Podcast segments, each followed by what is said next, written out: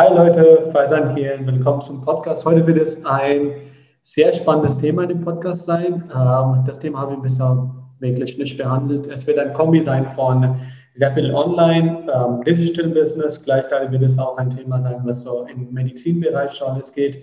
In der Hinsicht bin ich mehr gespannt auf den Podcast und Philipp, vielen lieben Dank, dass du dabei bist und dir die Zeit genommen hast für den Podcast. Faisan, ich freue mich. Ja, äh, willkommen zum Podcast und die erste Frage, die ich an dir habe, ist ähm, für diejenigen, die dich nicht kennen, Philipp, erzähl du, wer bist du und was machst du dein Business? Mhm.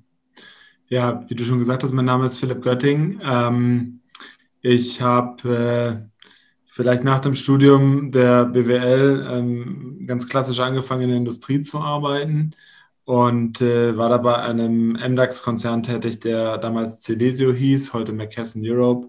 Ähm, habe dort, ähm, die machen ähm, Pharma-Großhandel und Apothekenketten. Da habe ich insgesamt sechs Jahre verbracht, in Stuttgart erst, dann in äh, Stockholm, dann in London. Und äh, am Ende dieser sechs Jahre in London hatte ich das erste Mal das Gefühl, Mensch, ähm, ich habe eigentlich so viele Business-Ideen und ich habe mich mit einem Freund zusammengetan, mal eine umzusetzen.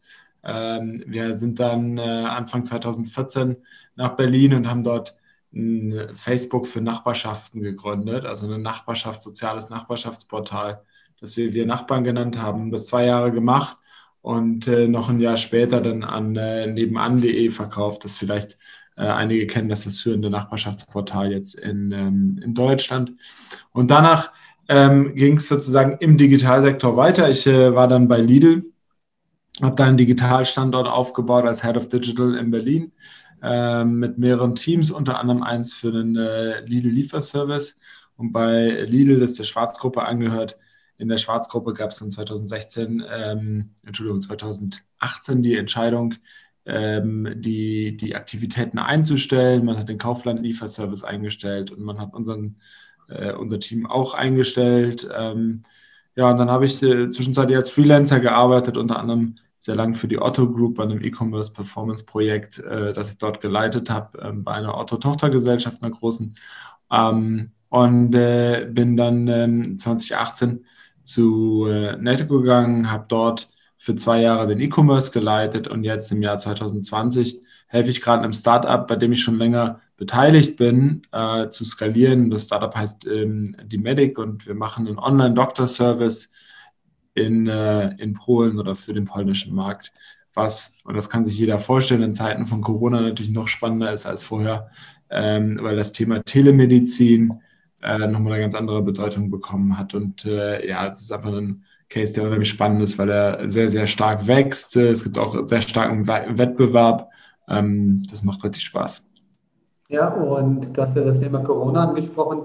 Ähm, inwiefern hat sich, haben sich da die Sachen geändert, jetzt im Gegensatz zu Vor-Corona-Phase und heute? Was ist da anders? Ja, wir haben einfach, ich meine, die, der Lockdown sowohl in Polen als auch in Deutschland, in den meisten europäischen Ländern kam ja so ungefähr im März ähm, dass die Leute aufgefordert wurden, zu Hause zu bleiben, beziehungsweise teilweise auch zu Hause bleiben mussten, ähm, die Unternehmen Homeoffice eingeführt haben, etc. etc. Und ähm, da haben wir einen sprunghaften Anstieg der Nachfrage gemerkt. Ja? Also wir wachsen momentan, jetzt im September zum Beispiel sind wir gewachsen 95 Prozent versus, äh, versus Vorjahr. Ähm, und äh, wenn man das, sich, wenn man das vergleicht mit den Zahlen mit dem Wachstum 2019, da war das Wachstum so ungefähr 50 Prozent und jetzt hat sich das Wachstum sozusagen nochmal noch mal verdoppelt auf knapp 100 Prozent. Ähm, das ist natürlich phänomenal und das liegt einfach daran, dass, ich meine, das wissen wir alle, ähm, viele Menschen darauf achten, so selten wie nur notwendig, eben ähm, das Haus zu verlassen und in Kontakt mit anderen zu kommen. Ähm, vor allem ich auch, weil ich auch zu der Risikogruppe gehöre, ähm, muss ich auch entsprechend aufpassen, ja, ähm, dass ich weniger draußen unterwegs bin, obwohl ich sehr sozial bin. Ähm, ähm, war das Thema zu Hause bleiben und die ganzen Prozesse darum orientieren, alles anders zu machen, Teams dann auch zu Hause arbeiten zu lassen, die dann von hier aus zu führen war auf jeden Fall sehr spannend. Wie äh, hat sich dann deine Arbeitsweise geändert jetzt durch Corona? Ähm, weil du sagtest ja, dass es in Polen ist und Ähm, du kommst aus Deutschland, wie ist dann diese Reise hin und her und die Arbeitsweise? Machst du viel digital oder wie ist das alles?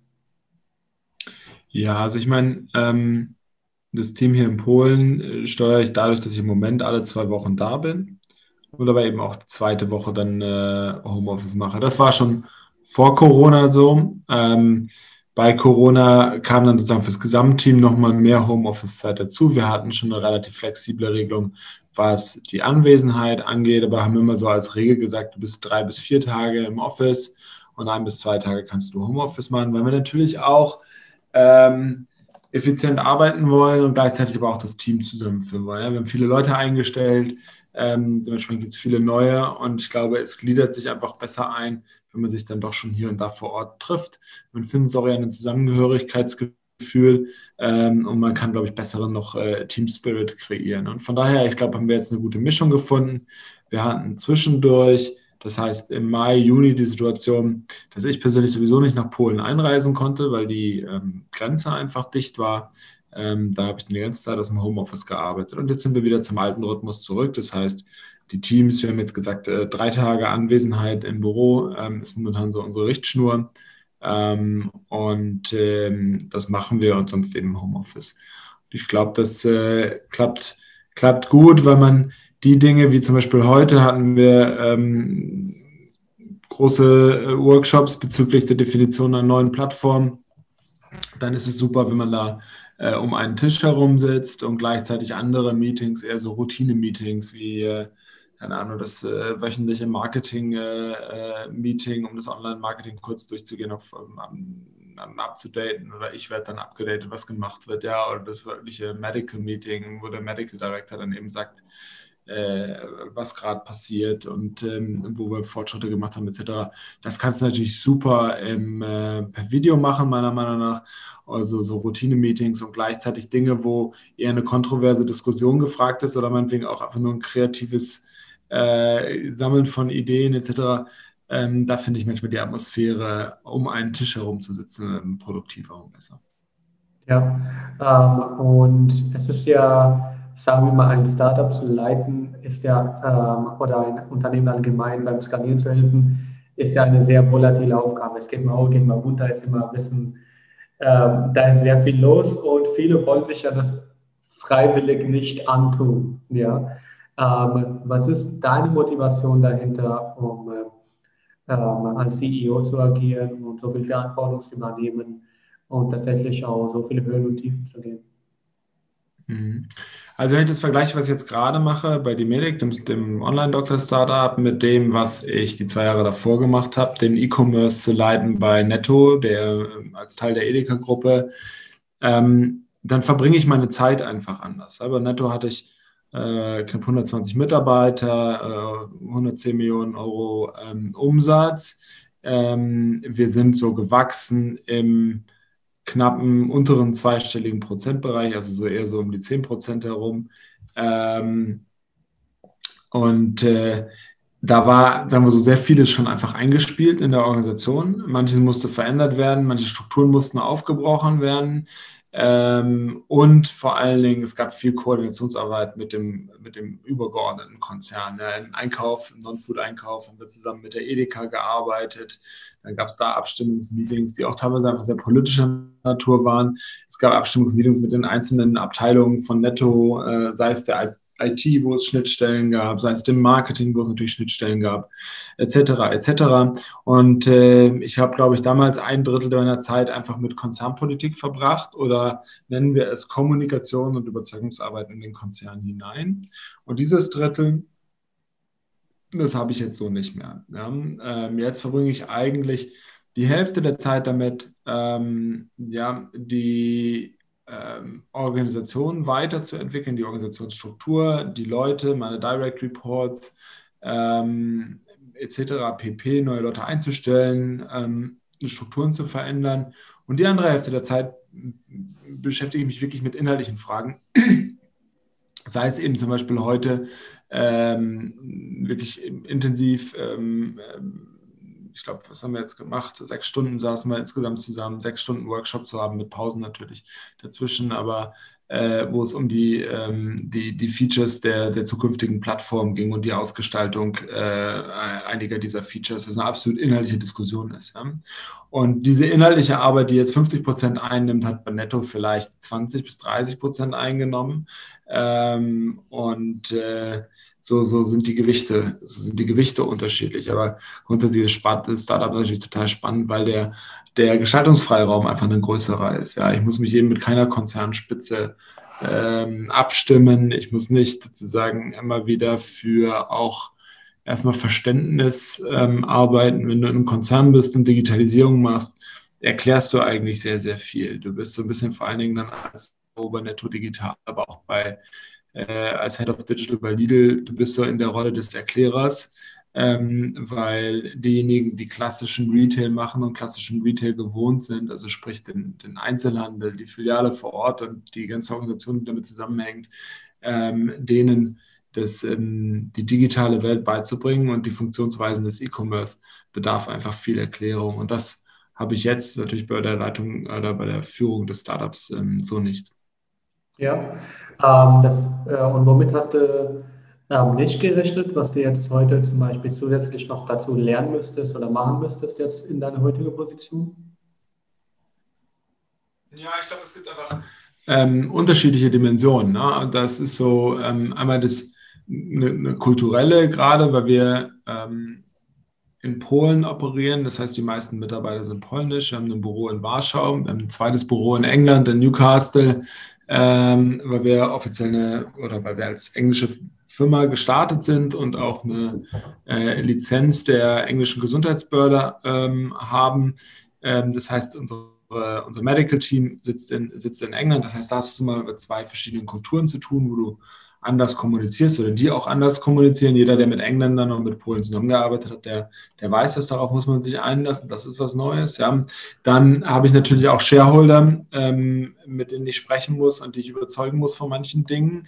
Ähm, das ist wiederum eine, eine, neue Situation, sich auf diese Shareholder ähm, ähm einzulassen. Dann drittens ist es jetzt ein, ein Startup mehr oder minder im im Hyperwachstum, also ich sagte es ja vorhin, letzten Monat 95 Prozent versus Vorjahr, ist ein bisschen anders als 10 Prozent. Das heißt, du musst viel schneller Strukturen nachziehen und ganz ehrlich, du hast einfach auch mehr Chaos, weil weniger, äh, weniger eingespielt ist, ja, im positiven Sinne und das Wachstum ja auch dann immer äh, schöne Wachstumsschmerzen mit sich bringt ähm, und auch den, ähm, ja, den, den, den, die, die eine oder andere Sache, die einfach schnell, schnell zu klären ist.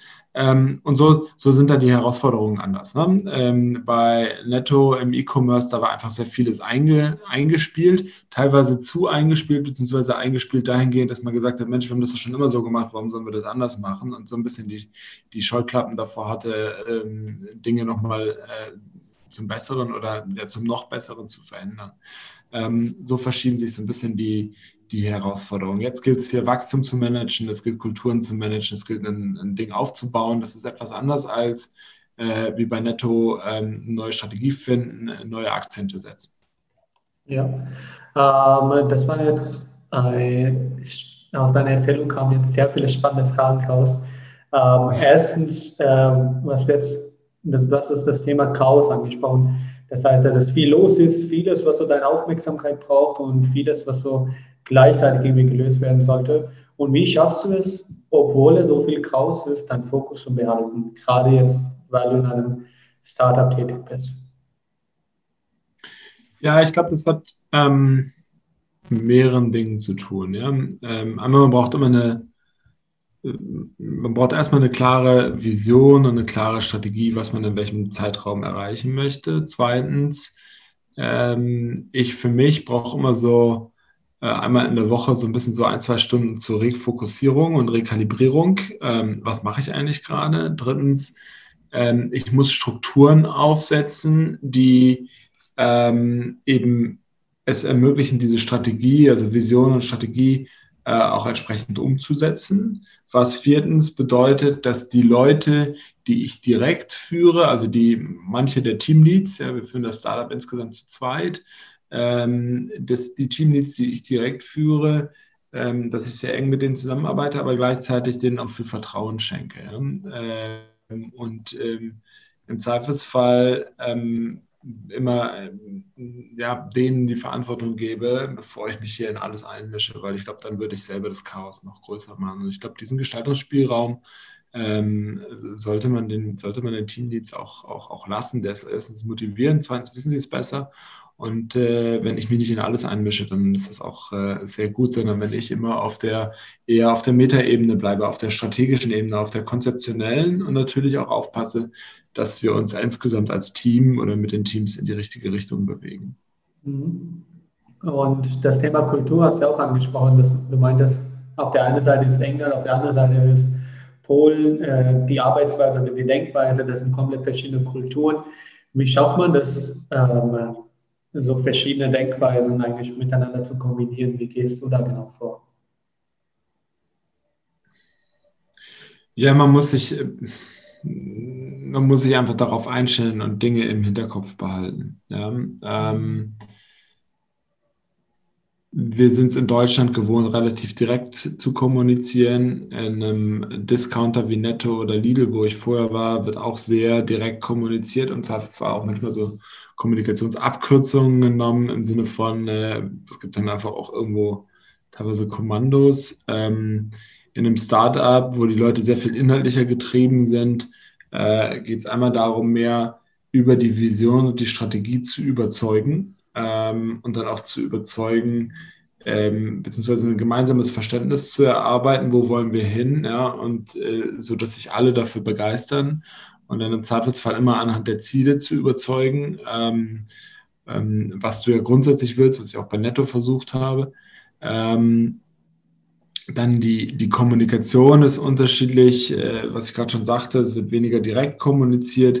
Das bedeutet für mich, dass ich einfach nochmal durch Nachfragen ähm, und durch bestimmte, ja, maßgeblich durch Nachfragen und vielleicht hier und da auch durch, durch Umformulierungen sicherstellen muss, ähm, dass wir jetzt wirklich zum Beispiel einer Meinung sind, beziehungsweise auch beide das gleiche Verständnis haben. Ähm, das ist, das ist, glaube ich, einfach sehr, sehr wichtig.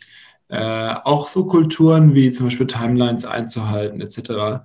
Das sind Dinge, ähm, die meiner Meinung nach in Deutschland ein bisschen mehr ausgeprägt sind als zum Beispiel ähm, in, in, anderen Ländern.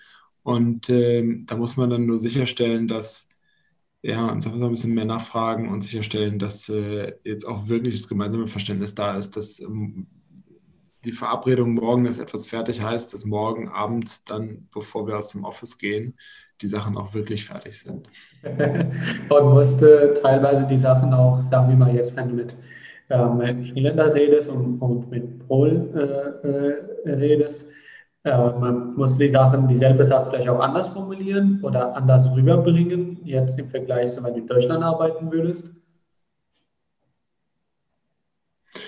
Ähm, ja, das meine ich ja gerade. Die, die Kommunikation ist einfach manchmal direkter. Ne? Wenn, ein Engländer, wenn ein Engländer dir sagt, äh, Mensch, das finde ich jetzt eine gute Idee, that's a good idea, äh, dann muss man schon genau auf die Tonalität achten, um herauszuhören, weil das kann irgendwie alles bedeuten von, das ist wirklich eine gute Idee, bis hin zu, das ist eine beschissene Idee.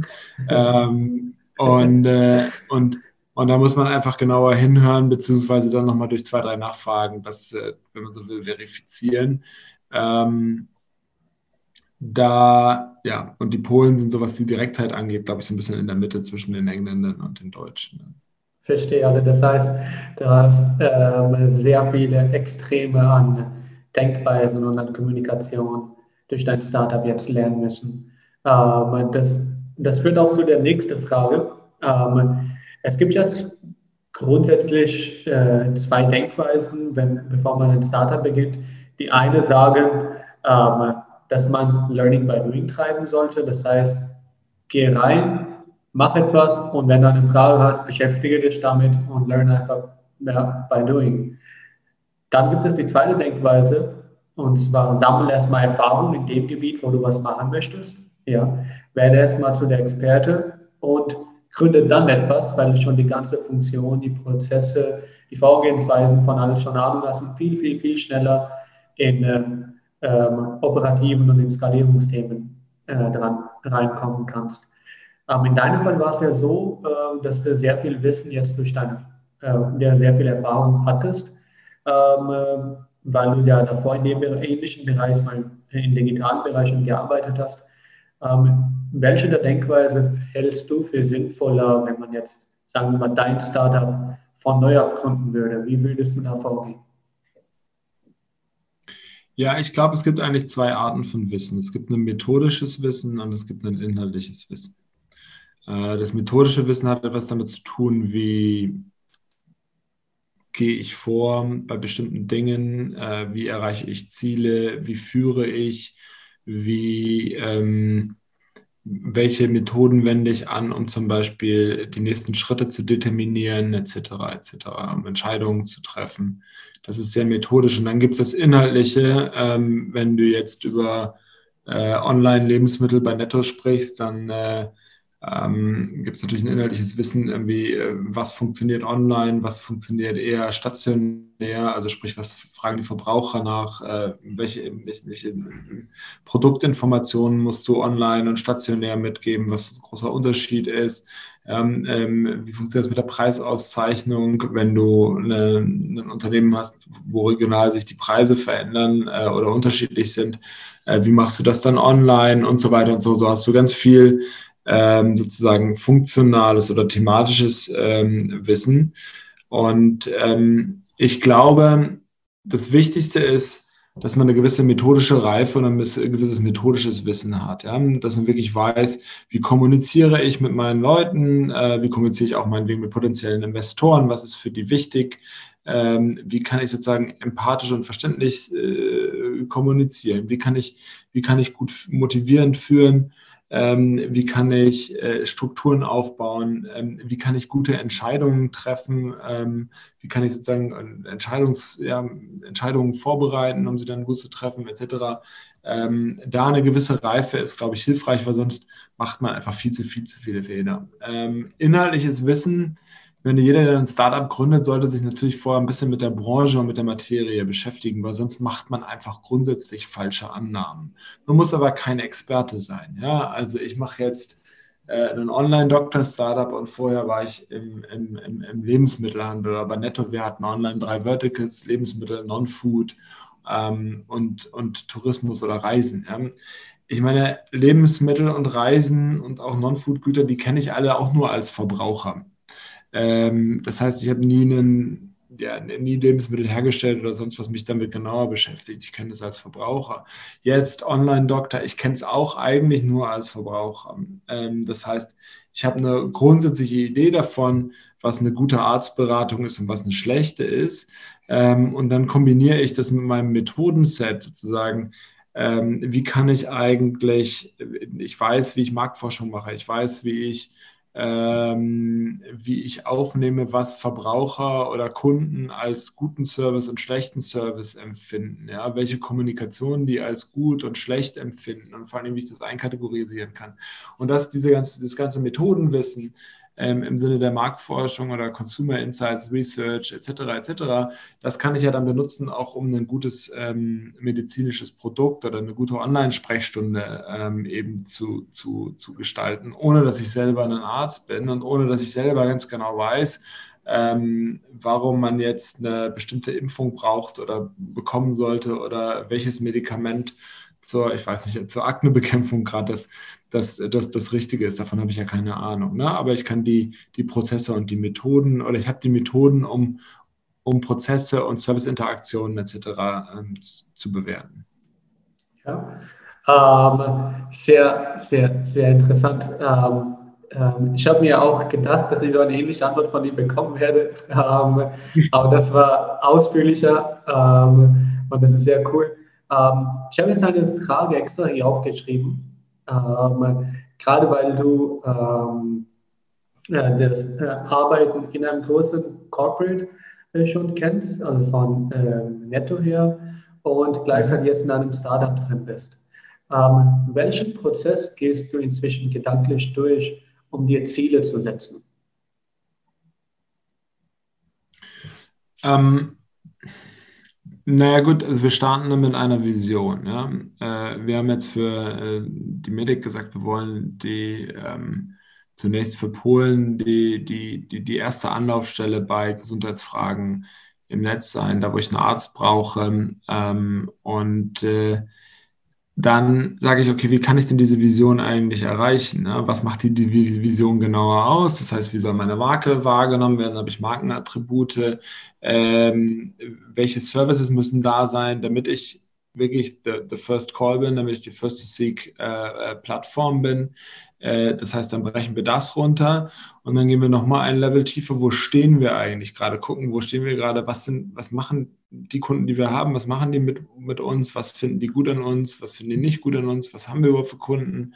Wir gucken uns auch an, wo der Wettbewerb steht und überlegen dann, was sind jetzt die logischen nächsten Schritte? Weil du wirst ja nicht von einem Online-Doctor-Service in Polen, äh, einem der führenden drei zwar, aber trotzdem äh, einem von relativ vielen, der Wettbewerb ist sehr intensiv, ähm, direkt zu der Plattform für alle, sondern du musst dann Zwischenschritte definieren. Ne? Und so haben wir zum Beispiel für uns definiert, bis zum Ende des Jahres wollen wir ähm, das beste Angebot, Gesundheitsangebot im Netz haben für junge Frauen. Ja, und nach dem Schritt der jungen Frauen wird dann kommen, wird dann kommen die, die erfahrenen Frauen, also diejenigen, die zum Beispiel in, in Menopause reingehen, etc., sprich Wechseljahre.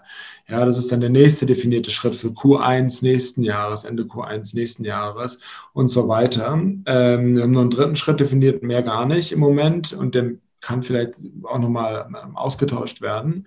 Ja, aber das heißt also, wir haben sozusagen unsere Vision und, und Strategie runtergebrochen in, in, in, Teilschritte, von denen die nächsten Teilschritte und die nächsten Teilschritte sind die für die nächsten zwei, maximal drei Quartale, die sind einigermaßen gut ausdefiniert und darüber hinaus haben wir Ideen, aber ähm, ohne dass das, dass das eng definiert ist. Ja? wir kommen von der logischen Ableitung. Ja? Wir haben jetzt gesagt, wir wollen die Plattform werden für, für junge Frauen bis Ende des Jahres das beste Angebot haben für medizinische Angebot für junge Frauen, weil wir 90 Prozent unserer Kunden bisher sowieso schon junge Frauen sind, weil wir glauben, dass wir da einen äh, Angebot haben, das jetzt schon besser ist als der Wettbewerb und das wir noch perfekt ergänzen können. Unsere Kohorten sind sehr gut. Das heißt, wir mit den Kohorten, die wir da einwerben, äh, Kundenkohorten, ähm, sind wir nach neun bis zehn Monaten ähm, ähm, profitabel auf einer operativen Ebene etc. Also gab es da viele Gründe und wir glauben, das noch weiter steigern zu können. Ja, und äh, dann das zweite Feld haben wir für erfahrene Frauen äh, im, im Menopausalter und in Wechseljahren gewählt, weil wir glauben, dass da eben äh, nach unseren Fähigkeiten und den, den, Fähigkeiten der Wettbewerber, dass wir da das ähm, beste Potenzial haben, da auch eine große Nummer rauszumachen. Also sprich, ähm, da das beste Angebot in Polen zu schaffen und vielleicht dann auch ähm, eben in weiteren Ländern. Ja, spannend. Das heißt, das ist auch eine sehr logische äh, Zielsetzung, also eine Vision, dann die einzelnen Schritte daraus verfolgen und die einzelnen Schritte werden dann als Ziele sozusagen vorgenommen. Genau. Das gleiche haben wir bei Netto auch gemacht. Wir haben uns erstmal gefragt, was sollen wir mit Netto Digital eigentlich erreichen? Äh, was soll die Vision sein? Was sind wir gerade? Wir waren gestartet als ein Riesenshop für E-Commerce oder ein riesen E-Commerce-Shop für, für Non-Food-Ware und dann aber überlegt, wofür ist Netto eigentlich bekannt? Naja, vielmehr für, für Food.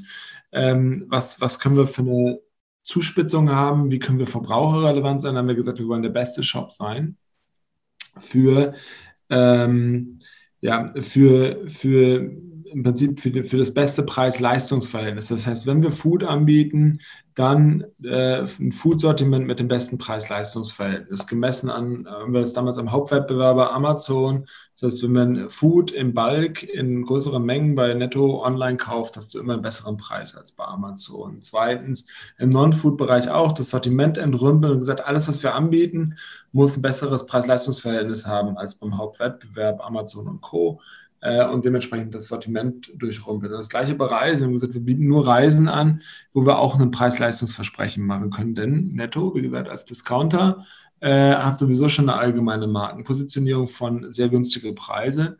Ähm, aber jetzt nicht unbedingt zum Beispiel die breiteste Auswahl oder den breitesten Service. Ne? Das sind andere. Und so, so setzt man das dann Schritt für Schritt ähm, um. Es muss ja irgendwo brauchst du, glaube ich, eine, eine, eine, eine, gute, coole Vision, die konsistent ist, mit der, mit der Marke einhergeht ähm, und die aber auch ähm, exekutierbar ist. Ne? Es macht keinen Sinn, sich Ziele zu setzen, wo du ganz genau weißt, Mensch, ich habe überhaupt nicht die Ressourcen dazu. Ich habe vielleicht von außen betrachtet, vom Kunden betrachtet, äh, gar nicht die Marke dazu oder mir fehlen sonstige Fähigkeiten, um jemals dahin zu kommen. Verstehe. Und was ist da die Herausforderung beim Leiten von einem Unternehmen in deiner Branche?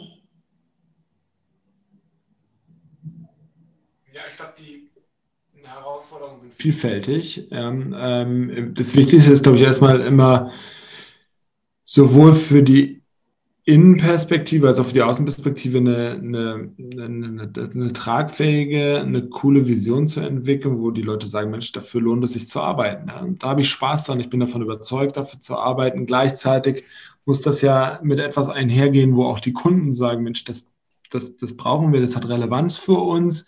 Und drittens, wo ähm, man aus einer Business-Perspektive sagen kann, ja, äh, das klingt nicht nur cool äh, und das ist nicht nur relevant für den Kunden, sondern ähm, daraus lässt sich auch nachhaltig ein, ein gutes Geschäft daraus machen ähm, und, und, äh, und irgendwo Geld zu verdienen. Ja, die drei Dinge zusammenzubringen, ist schon, glaube ich, nicht ganz so einfach. Ich glaube, die meisten Unternehmen scheitern schon daran, eine, eine überzeugende Vision aufzustellen. Ähm, und einen überzeugenden Kundenvorteil aufzubauen, äh, einen Konkurrenzvorteil ähm, im, im äh, Verhältnis zum Wettbewerb, gerade im Digitalbereich in Deutschland. Ähm, und was unterscheidet jetzt zum Beispiel eine äh, Vision von einem überzeugenden zu einem nicht überzeugenden, von, von einem nicht überzeugenden? Wie unterscheidet man da zwischen, deiner Meinung nach? Ja, ich glaube, ähm, die, wie gesagt, die Vision muss ja etwas sein, wo man erstmal grundsätzlich sagt, ähm, oder wo die, das Team sagt, die Leute in der Firma, da haben wir Lust dran zu arbeiten. Das überzeugt uns, das ist ein Ziel, äh, für das es sich lohnt zu arbeiten. Ja, weil es hat einen relevanten gesellschaftlichen Beitrag. Wir helfen unseren Kunden. Ähm, wir glauben auch, dass damit das Unternehmen langfristig wachsen kann oder bestehen und wachsen kann. Ja? Ähm, das heißt, halt auch in der wirtschaftlichen Dimension macht es Sinn. Ähm, ich glaube, äh, das ist, das ist, diese drei Faktoren sind wichtig. Ja? Man, man, man leistet etwas für die Gesellschaft. Wenn ich jetzt einen äh, Online-Doctor-Service erfolgreich führe, helfe ich Leuten ähm, viel schneller und unmittelbarer, ähm, vielleicht auch zu günstigeren Preisen eine medizinische Leistung zu bekommen, die für sie wichtig ist. Ja? Ähm, wenn ich äh, das Ganze so aufstelle, dass, äh, wenn ich mein Produkt so aufstelle, dass ich besser bin als die Konkurrenz, dann sichere ich langfristig die Arbeitsplätze und schaffe eben wahrscheinlich noch mehr. Also ähm, dann, dann ist das auch relevant. Und gleichzeitig drittens, ähm, wenn, es, wenn es wirtschaftlich Sinn macht, ähm, ja, dann, dann, äh, dann finde ich wiederum weitere Investoren, die in das Unternehmen oder das Startup investieren, etc. Beziehungsweise ähm, ja, und so kann ich, so kann ich das Ganze voranbringen. Und ich glaube, diese Vision ist einer der zentralen Bausteine der Führung, aber nicht der einzige. Ne? Ich habe die, hab die Vision. Zweitens, ich muss die Vision kommunizieren können. Ich muss allgemein die Unternehmensziele kommunizieren können. Drittens, ich muss eine Struktur aufbauen, die es mir erlaubt, diese Vision zu erfüllen. Und Struktur heißt sowohl, ähm, wie ich die Teams schneide, ähm, als auch, auch in der Personalauswahl. Ich muss eine, viertens eine Kultur schaffen, die möglichst ähm, effizient und agil äh, die, die, die, die Ziele und die Roadmaps, die dahinter liegen, eben auch umsetzt und umsetzen kann. Ähm, so habe ich ganz viele Dimensionen der, der erfolgreichen Führung. Ähm, was mir jetzt gerade auffällt durch die ganzen Antworten, die du mir gibst, ich finde die alle sehr spannend, weil die sehr strukturiert sind. Also Punkt 1a, Punkt 1b, Punkt 2, Punkt 2a, Punkt 2b. Ähm, das heißt, ähm, dass du eine sehr strukturierte Denkweise hast. Und dementsprechend wäre jetzt das eine spannende Frage. Ähm, und da bin ich wirklich gespannt auf deine Antwort drauf, weil ich da, mir darunter im Moment nichts vorstellen kann, wie du darauf antworten würdest. Wie bereitest du dich auf Gespräche vor? Also auf dieses Gespräch jetzt zum Beispiel gar nicht. Ja. Aber das ist das, ne, du hast vorhin gefragt, okay, ähm, soll man eher Learning by Doing machen oder muss man mit einer gewissen Erfahrung reingehen? Also ich glaube, erstens, bei allem, was wir machen, äh, lernen wir. Ja? Mhm. Ähm, wenn wir, und vor allen Dingen immer dann, wenn wir was Neues machen. Und das ist total spannend. Und ich hoffe für uns alle, für dich, für mich, äh, für die Zuhörer, dass, ähm, dass man da nie so ganz rauskommt. Weil ich glaube, wenn man aus dem dem Neuen machen und damit dem neues Lernen rauskommt, dann wird das Leben irgendwann total eintönig. Das ja. ist zumindest meine persönliche äh, Auffassung und Philosophie. Ähm, jetzt habe ich so ein bisschen, ehrlich gesagt, gerade guck jetzt meine Struktur verloren, meinen Faden. Ähm, was die Struktur angeht selbst, ist, ist aber auch so ein bisschen, ähm, das meine ich, was, was, was bringe ich mit an Methodik? Ja? Ähm, ich sagte ja eingangs, äh, Branchenwissen finde ich nicht so wichtig wie methodisches Wissen, weil die Methodik hilft dir immer, ähm, dir Dinge zu erarbeiten. Und, äh, und zwar auf eine Art und Weise, dass du sicherstellen kannst, dass du die wichtigsten Punkte erfasst. Und, ähm, und deswegen glaube ich, dass ähm, es ist einfach viel Management-Methodik ähm, äh, ja, einen, einen, einen deutlich weiterbringen kann. Ne? Und das kann man sich aneignen, indem man bestimmte Bücher liest. Äh, klar, das lernt man an der Universität, äh, wahrscheinlich mehr als zum Beispiel an der Fachhochschule etc. Ähm, gleichzeitig aber nur Methodik hilft auch nicht, sondern wir brauchen natürlich Methodik kombiniert mit Machen und einem gewissen Willen und auch einem Enthusiasmus für die Sache und für, für das Thema, für das man arbeitet. Ne? Jetzt sind wir schon wieder drei Faktoren. Aber so ist es denn, die Dinge sind halt ein bisschen, äh, die Dinge spielen halt häufig ineinander, um Erfolg zu haben. Ne? Und äh, ich glaube, der äh, das ist einfach wichtig. Und wenn ich ein Startup gründe, muss ich in allen Dingen einigermaßen gut sein ähm, und vor allen Dingen auch in allen Dingen wissen, was kann ich, mhm. was weiß ich schon und wo bin ich eigentlich, wo habe ich Nachholbedarf, ja? wo, wo, äh, wo, wo fehlt mir Rüstzeug. Und da, wo mir Rüstzeug fehlt, da muss ich sehen, dass ich zumindest dann vielleicht ein, zwei erfahrenere Leute habe, die, und wenn sie mir nur einmal in der Woche oder einmal im Monat für Fragen und äh, eine gewisse Reflexion äh, bereitstehen. Ich glaube, weil diese, diese Grundreflexion, was kann ich selber, wo habe ich schon Erfahrung, wo habe ich keine Erfahrung, ist, ist, ist sehr zentral, um dann auch für sich selber ähm, ja, daran wachsen zu können und weiteren ähm, ja, oder weiter zu wachsen.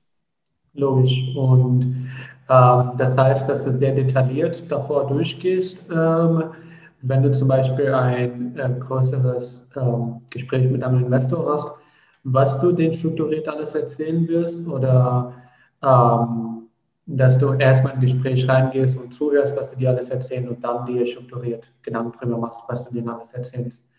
Wie bereitest du das dann vor? Hm.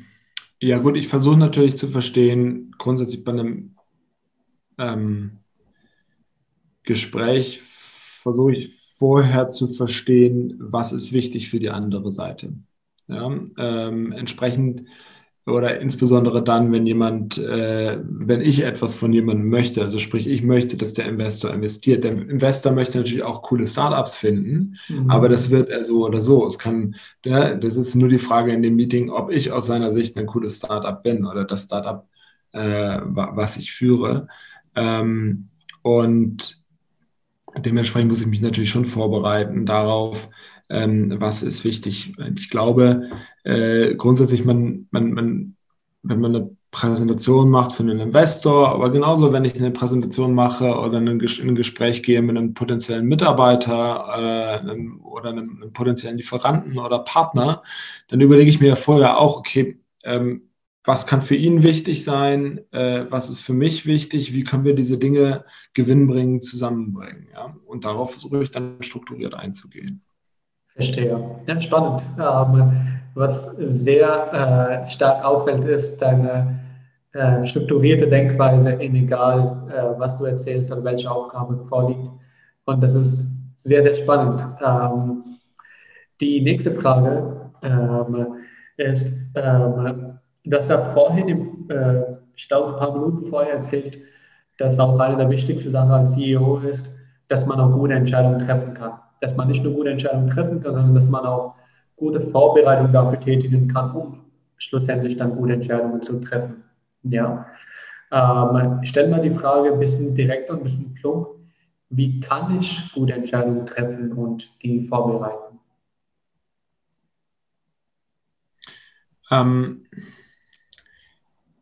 gut, es ist eine Grundvoraussetzung ist, glaube ich, man muss sich bewusst sein, welche Optionen man eigentlich hat. Ähm, und dazu muss man so ein paar menschliche Intuitionen äh, vielleicht auch ein bisschen ausstellen. Ähm, ich glaube, dass wir alle intuitiv dazu neigen, wenn wir über etwas nachdenken, ähm, meinetwegen, ich möchte was verkaufen, wie kann ich das besser verkaufen? Da kommen so direkt vielleicht ein, zwei Ideen. Äh, und äh, vielleicht ein, zwei Tage später, wenn man äh, sich so ein bisschen beim Wettbewerb umschaut oder äh, irgendwo anders eine Inspiration bekommt, kriegt man dann nochmal ein, zwei Ideen dazu. Und man neigt sehr schnell dazu, sich äh, vorschnell auf etwas festzulegen, anstatt wirklich äh, sich ja, mit einer gewissen Struktur zu überlegen, was sind, was sind die Optionen, was, was kann ich machen. Ähm, also ähm, nochmal zurück zu dem Beispiel, ich möchte was verkaufen, ja, ich kann ähm, ich kann Werbung machen. Ähm, welche Formen von Werbung kann ich machen? Äh, was macht der Wettbewerb, wo kann ich vielleicht am ehesten durchdringen, mit welcher Wirtschaftlichkeit. Ja. Und zweitens, ich kann Partnerschaften eingehen. Mit wem könnte ich denn Partnerschaften eingehen? Wie könnten da die Deals aussehen? Wie wäre da die Wirtschaftlichkeit? Ja. Drittens, ähm, ich kann versuchen, irgendwo ähm, die, die, direkt was zu verkaufen. Ich mache einen Stand auf der Straße oder ich weiß nicht was. Ja. Äh, äh, was, was, was, wie, wie könnten da die Bedingungen sein und so weiter und so fort. Und da einfach die, die erstmal sich die verschiedenen Szenarien hinzulegen und das ist, glaube ich, so ein bisschen ähm, und die auch zu bewerten ähm, und gut zu bewerten. Das ist eine, eine Fleißarbeit auf eine gewisse Art und Weise, die äh, wo ich das Gefühl habe, das ist so, liegt so in uns drin, dass wir die gerne umgehen wollen, weil wir eigentlich schon das Gefühl haben, wir haben eigentlich schon die beste Idee. Ja? Wir müssen jetzt nur noch mal diskutieren, wie ganz konkret die Ausprägung sein sollte mit irgendwem und holen uns da Feedback, anstatt nochmal einen Schritt zurückzugehen, okay, welche Optionen habe ich eigentlich alle? Ähm, das ist eine der, der Sachen, die, die, die sehr, sehr wichtig sind. Natürlich dann auch zu überlegen, im weiteren Schritt die Wirtschaftlichkeit der Optionen, kann ich die Optionen überhaupt umsetzen, ähm, etc. etc ähm, verstehen. Das heißt, ähm, erstmal die Optionen sich bewusst machen, die dann sehr ja. detailliert durchgehen und dann schlussendlich daraus dann ähm, die passende für sich dann auswählen und sich die ganze Option auch dementsprechend bewusst machen. Vor allem, dass das sehr wichtig wäre. Ja. Bewusst machen, aufschreiben. Ähm, ich bin auch dazu übergegangen, dass ich äh, äh, dass, dass wir ähm, das hier so machen und bei Netto auch, dass wir wirklich ähm, keine losen Diskussionen führen, es sei denn, wir, wir suchen gerade nach wirklich erstmal wirklich eine, eine, einfach so eine, Brainstorming oder so, ist natürlich eine relativ lose Diskussion, aber das grundsätzlich, wenn wir dann einen Schritt weiter gehen, ähm, dass, dass Konzepte immer aufgeschrieben werden. Ja, äh, und nicht einer sagt, ja, wir können das so machen und so, und der andere sagt, na, aber vielleicht machen wir so und so, und das alles so ein bisschen beliebig ist, sondern ähm, dass Dinge wirklich aufgeschrieben werden, weil äh, das Aufschreiben führt dazu, dass du schon beim Akt des Schreibens sozusagen äh, selber nochmal reflektierst. Ja? Und äh, ich präferiere auch dort äh, Word-Dokumente, also ein, fließender Text äh, über, über eine PowerPoint mit irgendwelchen Kästchen. Ähm, weil auch das wirklich das auszuschreiben in, in vernünftigen Sätzen, die nicht nur für einen selber eine Bedeutung haben und klar verständlich sind, sondern auch für jemand anders. Ähm, das zwingt einen nochmal dazu, wirklich sehr, sehr präzise zu sein, was man eigentlich meint und wie etwas funktionieren könnte.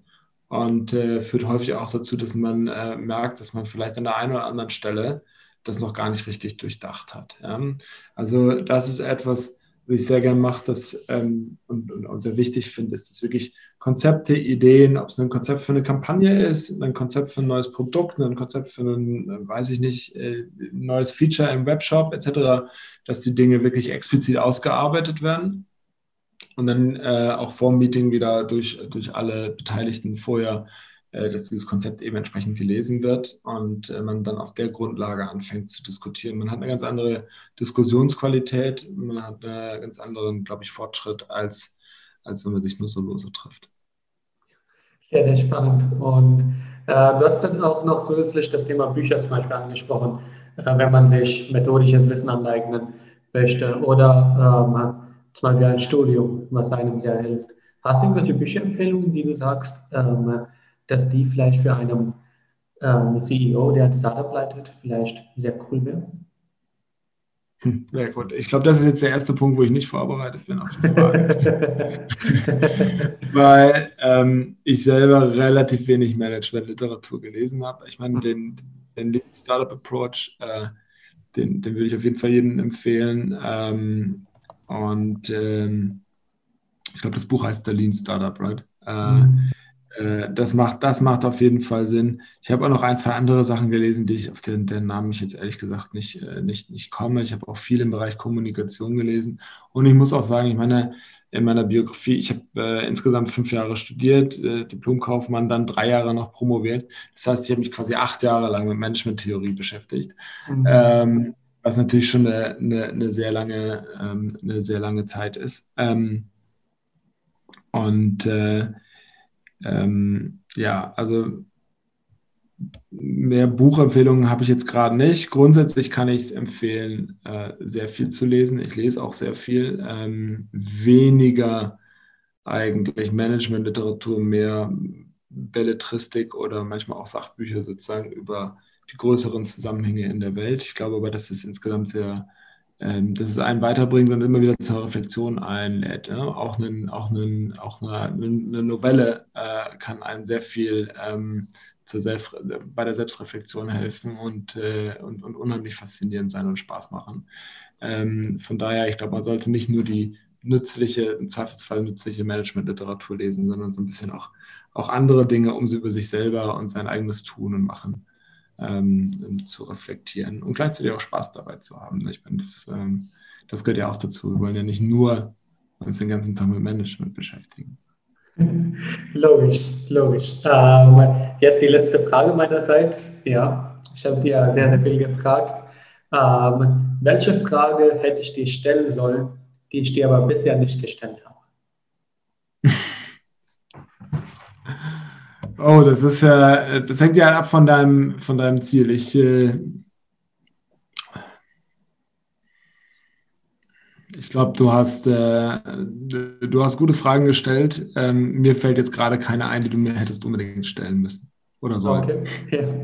Ähm, äh, viele sagen an der Stelle zum Beispiel, ähm, dass wir gar nicht über das private Leben gesprochen haben, wie ich das manage mit sehr viel Arbeiten und meine Familie und Beruf, ich das kombiniere, wie ich da die Zeitmanagement treibe.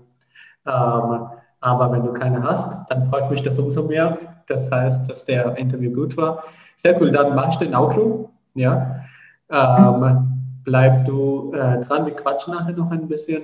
Ja, Leute, es war ähm, ein sehr strukturierter Podcast, würde ich sagen. Äh, sehr, sehr viel Wissen, vor allem auch sehr genau Vorgehensweise wie man eine genaue Frage umsetzt oder wie man einen genauen Zusammenhang für sich in schnellen Umsetzung bringt. Von daher sehr, sehr spannend. Ich bin gespannt auf euer Feedback und bis die nächste Folge. Mach's gut.